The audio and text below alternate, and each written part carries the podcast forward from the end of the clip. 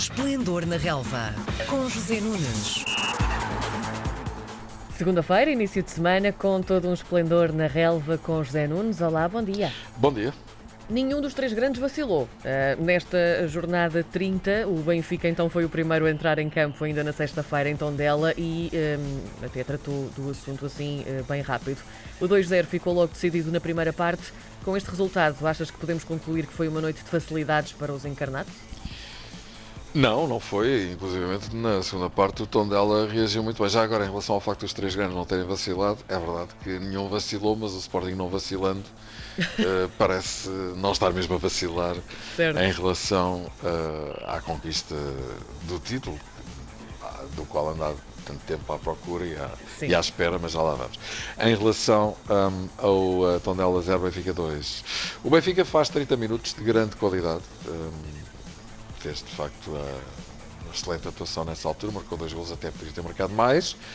Um, depois o tom dela, confirmando a, a, boa equipa que é e o bom momento que está a atravessar, reagiu bem. Na segunda parte reagiu mesmo muito forte e teve várias oportunidades para chegar ao gol.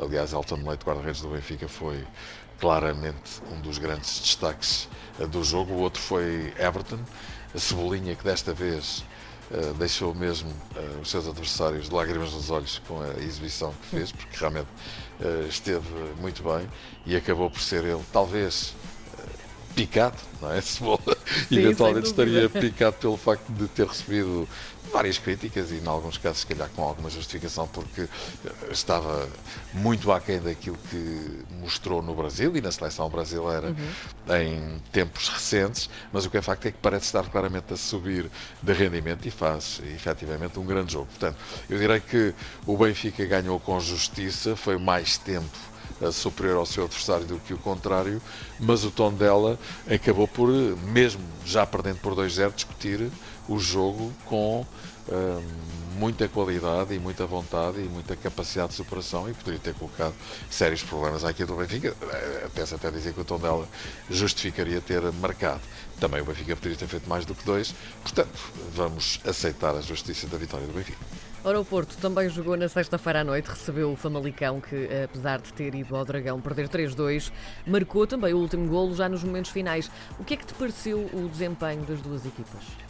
Bom, hum, nem o Porto, enfim, fez um grande jogo, talvez também não se esperasse que isso acontecesse, dados os acontecimentos recentes, dado o facto de ter perdido dois pontos que eventualmente até lhe poderão custar última resta de esperança em relação ao campeonato, mas vamos esperar para ver, porque ainda faltam 12 pontos, eh, ou seja, 4 jornadas até ao final. O Sporting continua com os tais 6 pontos da base, mas, eh, enfim, tudo aquilo que aconteceu, a suspensão de, de, de Sérgio Conceição, os acontecimentos lamentáveis no final do Moreirense Porto.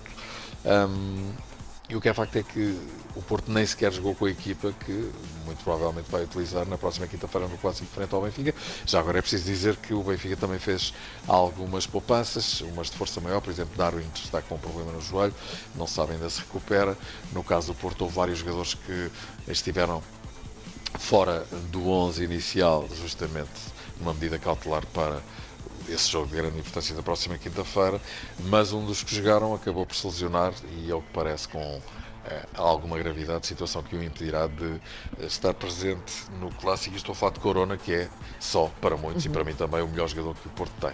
Mas em relação ao jogo, o Porto marcou muito cedo, logo aos 8 minutos, e isso era o que o Porto precisava para tranquilizar, mas não aconteceu. Um, o Famalicão é uma equipa boa, bem comandada por Ivieira acabou por empatar com um grande gol de livre direto em cima do intervalo. Também não tinha sido uma equipa particularmente perigosa. Aliás, recordo-me que aqui há umas semanas daqueles que jogou em Alvalade e foi uma equipa mais ofensiva e que jogou mais no campo todo. Em todo o caso, é uma equipa boa e o Porto, como eu disse, também não estava a fazer um grande jogo.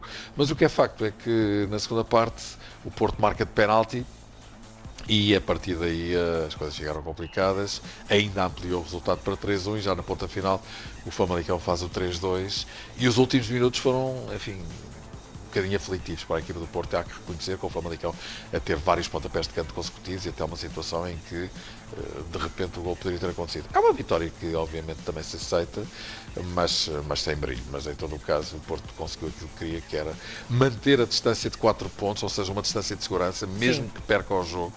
Um, o, Sporting, o Porto estará sempre à frente do Benfica nessa luta pelo segundo lugar e, portanto, chega ao Estádio da Luz com 4 pontos de avanço, não ficar a 3 ou menos era o essencial para que, em caso do Benfica poder eventualmente ganhar o jogo, passar para o segundo lugar, o tal lugar extremamente importante que dá acesso direto à fase de grupos da Liga dos Campeões.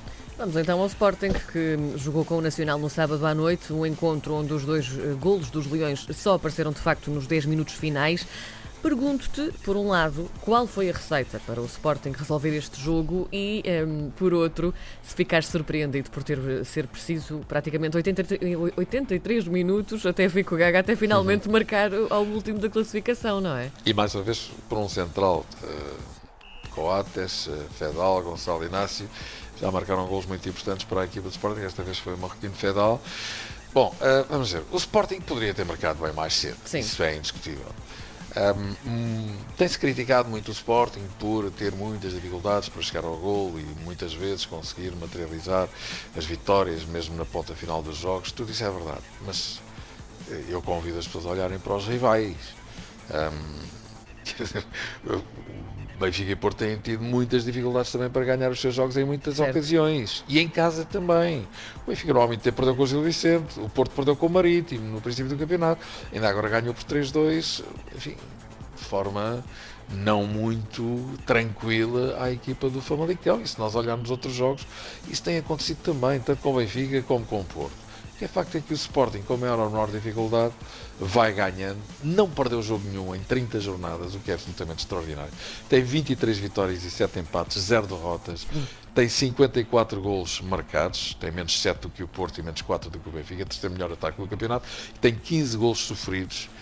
O Porto tem 27, tem quase o dobro. O Benfica tem 21 e o Sporting Braga tem mesmo o dobro, tem 30 acho que não é preciso pôr mais na carta. É um grande campeonato que o Sporting está a fazer e ainda temos que colocar outra questão em cima da mesa.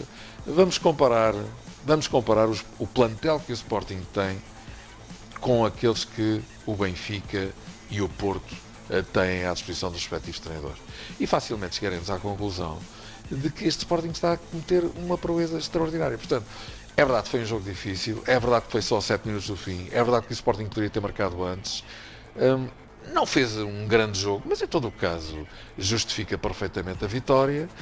E também é verdade que os concorrentes não fazem melhor do que o Sporting, obviamente, senão não estavam a 6 e claro, 10 pontos obviamente. de distância. Portanto, eu direi que esta vitória deixa o Sporting à distância de 7 dos 12 pontos que faltam conquistar no, no campeonato, estamos a 4 jornadas do fim, sem necessitar de ajudas externas, vamos dizer assim. Quero dizer com isto que se o Porto, segundo classificado, ganhar os jogos todos, o Sporting até se pode dar ao luxo de empatar um jogo e perder outro e mesmo assim ser campeão. Ou seja, o Sporting tem dois jogos fora, um agora em uhum. Vila do Conde na quarta-feira, depois vai jogar à luz na penúltima jornada. No limite, o Sporting pode empatar em Vila do Conde e até perder na luz ou vice-versa, desde que ganhe em casa ao Boa Vista e ao Marítimo. Mas também já se percebeu que os jogos em casa, mesmo contra adversários menos cotados, têm sido muito difíceis. Portanto, vamos esperar para ver, mas francamente eu acho que o Sporting está na rampa de lançamento para conquistar algo que não conquista há 19 anos. Há mais emoções fortes para a semana. Obrigada, José Nunes. Um beijinho, boa semana. Às segundas-feiras, José Nunes comenta a jornada desportiva. Esplendor na Relva, às 10h30 da manhã, na RDP Internacional.